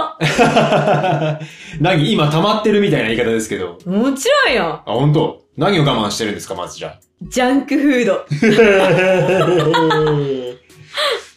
ド。もうなんか、昨日チートデーやと思っあ。て、 おうステーキを食べたんですよ。おスーテーキとガーリックシュリンプ。いいね。節制した生活を送ってたから、うん。その体を作るために。うん。だから、ジャンクフードでできてるようなもんやのに、私の体って。そうなのそうよ、週に1回はジャンクフード食べないと手震えてちゃうんだか手震えるぐらい好きなんだ。ら。 そう。でも、もうそれを一切してこなかったから、 はいはい。めちゃくちゃ胃もたれした。うわー悲しかったよ、私は。胃もたれするよ。これぐらいの年になってくるとね。じゃ、ちょっとやっぱ年じゃないよ。え、違うそのの、食べてないから。食べてなさすぎて。そう、体勢がさ、ヤニクラみたいなもん。あーみたいなも んよ。くーって。僕はヤニすいませんけど。ヤニクラみたいなもんです。もうなんか、悲しかった。ああー、私はケンタッキーフライドチキンを食べたいのにー食べたら、うってなっちゃうんだ。なっちゃうんだって。あ食べてなさすぎて。うん。嬉しい気持ちもありつつ、うん。やっぱそれだけ我慢して偉いぞってい うね、もありつつ、やっぱさ、うんなんでかっていうと、うん身体的な、その痩せてるのがいい悪いとかではなく、うん。見た目の説得力ってあるなと思って。いや、そうだよね。いっちゃん最初に出てくるときに、うん流罪にされて、うん。惨めな生活を送っているっていう元貴族の女の子あーやったんで、その子がさ、なんかぽちゃぽちゃぷくぷくでパ出ンてパきカ、たらパ、ンパカパンで出てきたらうんね。。本当かってなるよね。なるやん。うんえそうなりたくないかうんら、こう結構シュッとしたいなと思ってたんだけど、はいはいはいもう終わったもんなら、もうマクドとケンタッキーをこう行きたい、こう両手で。 こうね、今、そ今う見えてないと思いますけど、両手に持ってますもよ。うガガブブルガガブブル。ガブって行きたいし、はいはい。コンビニ飯も行きた いし、もう好きなものをたらふく食べたいね。あと、お寿司。青寿司ね。お寿司食べたい。私、うん公演期間入ったら、うん公演、公演が始まる2、3週間前からはもう生もの食べないようにしてて、ああ、そうだよね。ちょっと気使うもんね。え、ちょっとお寿司マウントしていいいいよ。何貫食べれるうーわ最高記録でいいよ、今までの人生で。 16 16貫ってことは、16皿って感じですかね。そう16皿だから、2貫乗ってるから32ぐらい、あそうねそうねああ、そういうことですね。うーんうんうん。えー、いくら僕の最高記録30皿 です。60貫。倍やん後半は作業になってきまして、エビ、エビとイカしか食わないみたいな。 え、なんでそれは、その、達成しようと思ったの限界突なんか破ねしようと思って。もうね、20皿過ぎたぐらいからどこまでいけるかやってみようって思っ確かて。 に。で、一番好きなエビとイカだけ食べるみたいな感あじ。30皿いきましたね。今は無理ですけどあ。ね。え、いつの時高校生。高校一番ブリブリの時期。ああ。うん。いけるんじゃないですか、今も。いけるかうな、ん。大学生の時うんにパスタを 700g 食べたんですよ、一食で。ママのパスタ買って、あれって7本入ってるじゃないですか、100g が。を、まず、えっと、300g 食べて、いつもまあ 300g ぐらいはアベレージ食べるんですけど、今。うん、300g 食べて、あれ、もうちょっといけるなと思って、もう300食べたんですよ。うん。したら、ママのパスタ7本入ってるから1本余るじゃないですか。うんうんじゃあこれ食べちゃおうっつって食べたんですよ。すげえ。 え、一そ緒れぐらいは満腹それで満腹、まあ、食べれないなってななるぐらい。発からまあ想ぐらいまでいかないんだ。本当の大食いの人たちから比べたら全然僕はまあ、ひよっこぐらいのレベルなんですけど、すげえ。 700ぐらいは食べましたね。それは大学の頃です ね。すごいなぁいや、悲しいもん、そのジャンク好きなはい身として、うんたまにその、KFC の食べ放題とか行ったりするんですよいいな俺も行きてえや。全然食べれない。やっぱ好きやのに食べれないってー結構うきついなって思いました。僕も僕もだって最近あれだもん、焼肉行く前は、あの、先飲みの、あの、成長剤みたいなやつを飲んで、えうん。 整えていくんや整えていく。えで僕はあの、一切ご飯入れない派なんで、ああ、そうなんや。肉だけにしたいのでうん、サンチュとかもたほぼ食べない。ええサラダもほぼ食べないで、肉肉だけ。だけで行くんで、まあ、それもね、相まって、胃もたれを加速させるんですけど、だあーから最近はもうそうやって先飲みの成長剤を飲んで、いいですね。万え全そにれしていでく。先飲みの成長剤って何ですかへえ、で、もう胃もたれしない。しない。ほぼしない。へえ、それいいな、やろはう。な、なにくんは、例えば、その、まあ、役作りはいはいと。かもそうやし、うんうんいろんなことを含めて、うんなんか自分に課すことっていうか禁止することとかってあるんですか禁止は実は僕あんまりなくって、っていうのも食べても太れないから僕。そうだな。そう。無限に食べれるわけですよ。いいな。まあ逆に課すものといえば、うんあの、まあ筋トレとかはね、ベタなところで言うとやりますけど、うん。禁止はあんましないですね。ちょっと体調悪いような役だったら、あえて寝不足みたいな状態は、まああ、ー健康な範囲で作っていきますけど、うん。なんかそれ、むずいよな。そのさ、健康そうじゃない状態を作るっむずいて。むずい。俳優としては万全じゃない状態でやるじゃないうんでうんすか。うん例えば、あの、鈴木亮平さんとかはあー、そう役ね作りのためにガリガリになって。あれすごかったよね。ね、もう頬こけてたもんうね。ん。でもあの状態って絶対俳優の身体としては万全じゃないはずなんですうんうよん。うんパーフェクトボディじゃないはずなんうんですよ。うその状態を天秤にかけてもそっちに行こうっていう、んうん。うん。ちょっとまあ狂気じみたようなう感じってすごいですよね。その決断力といん。いい。や、本当にそそれで成立させているっていう事実もすごいなと思いまう。すね役者としてはベストじゃないけど、んその役としてはベストなベストなのでね、ガリガリを。作れるっていうのが。はらはすごいよね。ね僕変わんないから体格う。が。うんん別に本当に自慢でも何でもなうく。んうん。良くも悪くも変わんないんですよね。めちゃくちゃガーンってなってたとしてうも、ん。結局これがいい作用を生むんだろうなって思うよね。思うとやっぱ危険な職業だよなって思いますいやね。本当だよ命削るよね、マジ。うん文字通り。うん、うん本当にそう。もっとね、健康的な悩みみたいな のが、まして課題やなと思いつつ、うんうんそれを利用しちゃってる自分もいる から、難しいような。んうんもう食べるしか考えられないな。寝るとかは睡眠欲は特にないですか睡眠欲はね、特にないな。最近でもやっぱりしんどいっていうのもあって、うんうん。めちまゃあ、く大ちゃ詰めだからね。そう、ショートスリーパーではある。あはは2、3時間ごとに起きてるいし、やあるけど、うんだからその状態もいいなって思っちゃうか ら、ーそうね。あ、髪の毛染めたいおー、染める。うん、金髪にした いよ。また。 次の除霊のね。そうそう出てけー、出て立けちーた立ちたれ。前れの役出てけーですね。エネルギー使えって、自分のためにっていうの が、やっぱ髪型とかある気がしてう、んうんうん髪の毛変えたいな。まあ、次のさ、トレースプレイがどうなるかによって、うん金髪じゃダメだよって 言われる可能性の方が高いじゃないですか。まあね。ないですかその髪型変えたい欲。あんまりない。だって僕、一回、ガッチガチの金髪にしたことあるんですけど。役で嘘役で。うん。いつ見たい大学の頃に役で、あの外国人の貿易商みたいな役で、うんガッチガチの金髪にしたことあるんですけうど、んまあ似合わんくて。えーそう。あ、俺は金髪向いてないんだなと思って、それからはもう、ほぼ髪染めてないですね。ほぼっていうか染めてることないですね、そそれ以降うん。大学生以降。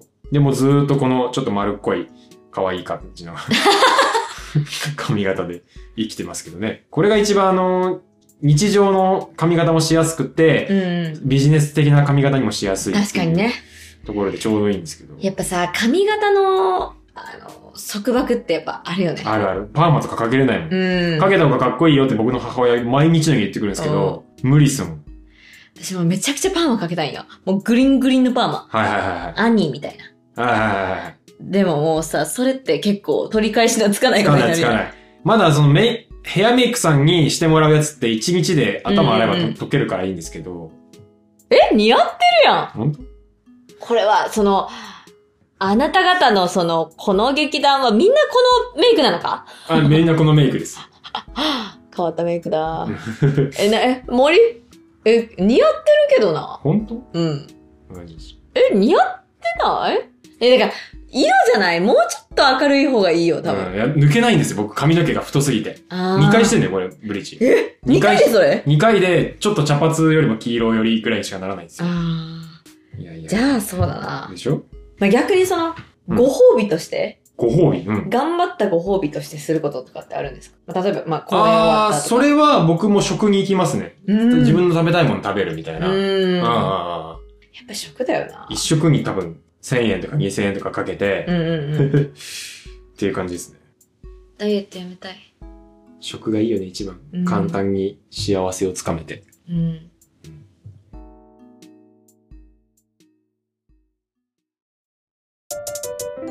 嬉しい論楽しい論普通おたのコーナーは読みます。い、お願いします。浜のラーメン大好き娘さんから。谷さん、鳩川さん、こんにちは。こんにちは。にちは。初めてお便りを送ります。私は社会人4年目なのですが、心身ともに限界を迎えつつあり、うん。何をするにも気分が上がらない毎日を過ごしています。うん。そんな時に嬉しい論、楽しい論を聞き始めましたあ。りがとうございます。お二人の楽しそうな会話を聞いていると、自然と笑顔になれたり、自分が悩んでいることがどこかちっぽけに思えて、少しずつではありますが、生きるのが楽しいと思えるようになりました。今は仕事の都合でなかなか感激が叶いませんが、いつかお二人の出演する舞台を感激できる日を楽しみにしています。ありがとうございます。いやあれだね、あの、舞台見てからこの放送を聞いてくれてるって人も多いですけど、うんこれは逆のパターンですね。ね。うんうん社会人4年目っうん。うんて、ちょ社会人経験がない。まあでも基本、よく言われるのは3年間ぐらい働いたら、うんうん。大体その会社の仕事の全貌が見えてくるぐらいっていう話がありますよね。だから4年目だから、まあ会社の仕事にも慣れてきたのか、でもその中でいろいろね、辛いこともありっていうタイミングでしょうね。心身ともに限界を迎えつつありって、うん。いやー、休んでほしいなー休んでほしいね。何をするにも気分が上がらない毎日を過ごしていますって、やっぱさ、このな、何しても楽しくないとか、うん。例えばやけど、花束みたいな恋をしたっていうはいはいはい。映画であって、うすごい印象的でめちゃくちゃ共感したことがあって、はい。なちょっと何やったか忘れちゃった。 何やそれ何何それあの、お携帯のアプリのゲームががうんうんうんうん。出てくるね。限界みたいうんうな。んできない。あじゃしかできないみたいうな。ん。みたいなのがあって、あったね。確かに、その気分が上がらへん時って、うん。映画とか見れへんし、はいはい。アニメも見れへんし、うん。で、YouTube 見れへんくって、TikTok しか見れへんみたいな。自分の中にそれをこううん当てはめていくと、うんうん。あるなぁと思ってう、ん。で、何食べても美味しくないとか。まあ、それこそコンビニ行って、私コンビニ大好きで、めっちゃ買っちゃうタイプやのに、うんコンビニ行っても何食べ、食べたいもの見つからないとうんうか。んうん。やっぱちょっと、うつの、うつじゃないけど、うんうん。みたいな、体のサインみたいな、うん。に現れてるんやろうなってめっちゃ思うかあら、あ。だから、浜のラーメン大好き娘さん。え、浜のラーメンって何ちょっと僕もわからない。浜のラーメンだけどう、ん、 ラーメン食べてほしい。海沿いに住んでらっしゃるのか。あーそういういやわかんないいやそういうことかなと思って。いや、あーわかんないわかんない。わかんないけど、ラーメン。自分の名。前から取ってる可能性もありますから。あ、そうね、そうね。うん。うんいやー、ラーメン食べてラほしいーなメン食べてほしいな。本当だよね。自分が悩んでることがどこかちっぽけに思えてって。絶対ちっぽけじゃないもんな。うんう。ーん。そうだよね。僕も一回適応障害みたいになったことありますけど、うんうんうん。うんその時はね、もう本当に、例えばやらなきゃいけない仕事みたいなものが頭のキャパシティを割きすぎちゃっうて、んうん他のこと考えられないし、その状態がもうそもそもストレスを与えている自分うん。うんうんっていうので、もうパンパンになっちゃったんでね、うん。うん。メモリーがね。何もできなくなったみたいな感じがあったがゆえに、なんかすごいわかるな。ううん。ん。めちゃくちゃわかるな。すごいこれ、メッセージしてくれたの嬉しいなと思ったのが、はいはい。心身ともに限界なんだよねっていうのって、うん。結構難しかったりしないですああ、かわかるわかる。自分がそういう状態であるって認めるのって結構、それはまたそれで勇気がいるというか。その適応障害もそうやし、うんその私もそのうつっぽいかもとか、うん。ね自分の中での認識ですけど、怠けてるのと、それって違うじゃないですか。全然違うよね。でも、やっぱ症状が、え、それ怠けてるだけじゃないか。だらだらしてるだけじゃないみたいな風に思われがちやけど、で、うん自分でもそう思いがちっていうか、自分がめんどくさいからやとか、うん、平坦な生活を送ってるからだなって思ってるけど、それが SOS のサインやったりするわけで、それを、だから、自分も、これ、うつかもって認めるの、めっちゃ時間かかるっていうか、時間かかったっていうか、ううんうつかどうかは、その診断を受けてないから分からへんけはいど、はい難しいなと思ったんですよね。僕は医お医者さんから適応障害かもしれないですねって言われて診断書出されたんですけど、僕はなんか突破口じゃないですけど、まあもともとね、聞いての通り、ポジティブ寄りではあるので、うん。ああ、ダメだ、もうメモリが足りない、あーってなった瞬間に、ああ、もうなんもやらないってなった。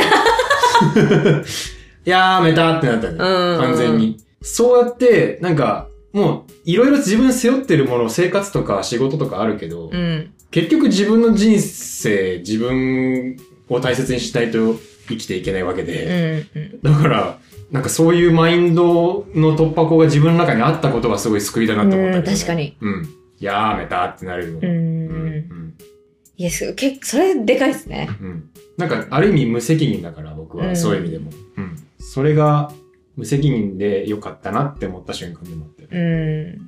難しいよなそっからうまいこと僕は人に仕事を振るということを覚えうた。ん全部自分でやらないっていうのを覚えたんですけど。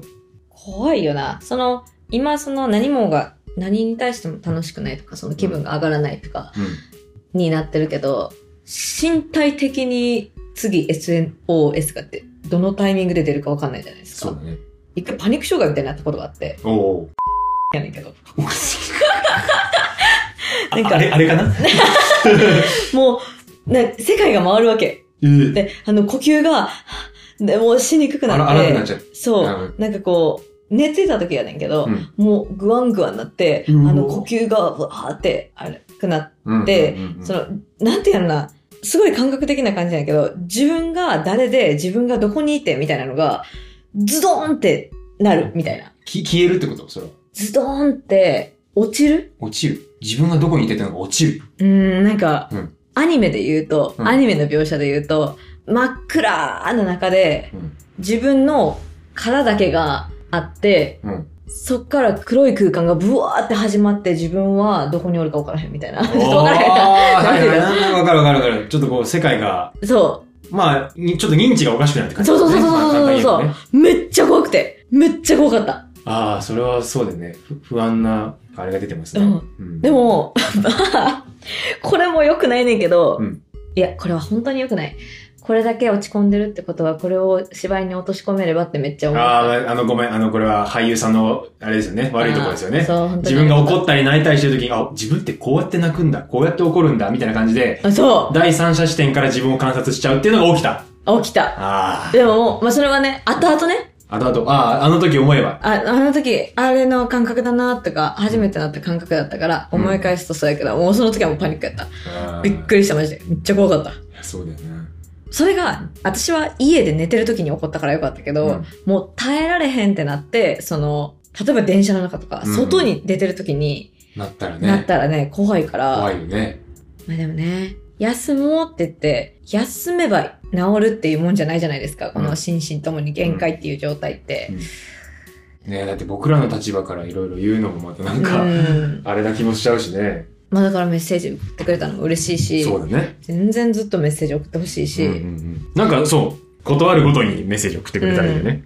元気になっても送ってほしいしね。そうそうそうそう。ちょっと元気になってきましたとかね。嬉しいもんな。まあ、この間、その、見に来てくださった方が、うん。お手紙くださって、うんまあ、カンナやねんけど、うんカンナが、うっぷん見た感想を、うん あの、お手紙くれた時とかも思ったねんけど、やっぱその、あの、大好き娘さんが、 略しちゃった。大好き娘さん大好 ね。き娘さんが、この、嬉しい論、楽しい論を聞いて、うんこう思えるようになったとか、で、あ、届いてるんやなっていうか、うん。なんかすごいこれ思いますよね。思うね。何か、影響力じゃないけど、影響力って言ったら重いしいけど、なんて言ったらいい んやろ。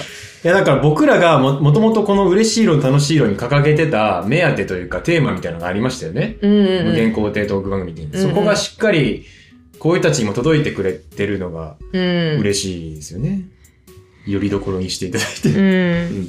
仕事の都合でなかなか感激が叶いませんが、うん。でも聞いてくれてるだけで嬉しいもんそうな。ねあの、おすすめのラーメンとか教えてください。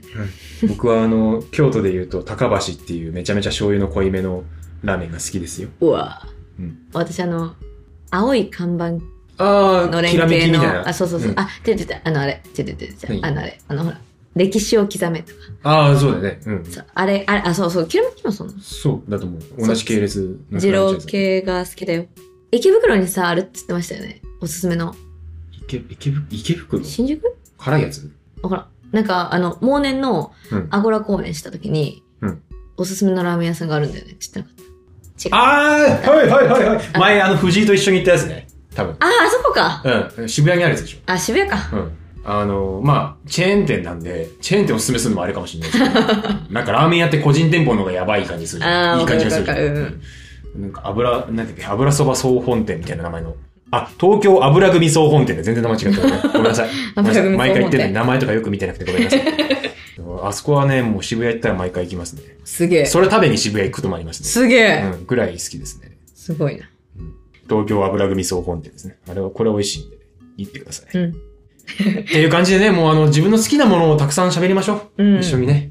はい、そうしましょう。そうしましょうそうしましょなんか、よくさ、あその大好き娘さんも言ってくれてるけど、う。うん。うん。楽しそうって いう、あのないその感想で楽しそうにさ、喋ってんな、みたいな。そうに食べてんな。あめっちゃ、なんかそれ嬉しいですよね。 いいな、あの、小動物を見るような目で見ていただければ、うんはい。楽しんで。キャッキャやってるんで。いやー、健康にね、健やかにいてくださいね。はい。ラーメンも食べていきましょう。ありはい。ありがとうございました。がとうございます。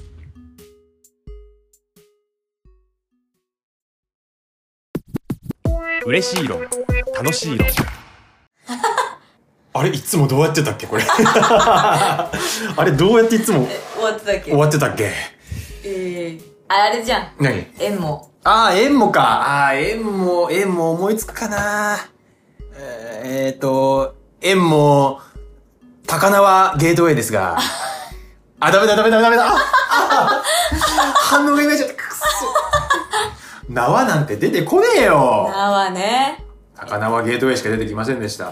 今の状態だと。ではございますが、何かお知らせございますかえー、公演ありがとうございましたということで、えー、あの、各種 SNS をご覧いただいてください。 各種 SNS を、あの、ご覧ください。私も、うん。まあ言いたいことはたくさんあるんですけど、はい1月に向けてね。あーそうね。うん。SNS をご覧ください いや、あもう、全部これだ。毎回言ってこう。頑張って。そんな、そんな顔しないで。そうしよう。やめてよ、そんな顔してるのがバレるじゃない。ということでね、はいい、やもう12月になって師走ですけども、うん皆さんね、あの年末、そして年始に向けてう、んたくさんドタバタしてるかと思いますが、早かったよね。いや、本当にね、すぐ寒くなったしね、そこの1年早かったですう。ね。まあ、健やかに、いろんなことあれど、うん。うん。健やかにね、新年を迎えられるようにお祈りしております。そうですね。また次回の放送も聞いてください。ありがとうございました。来週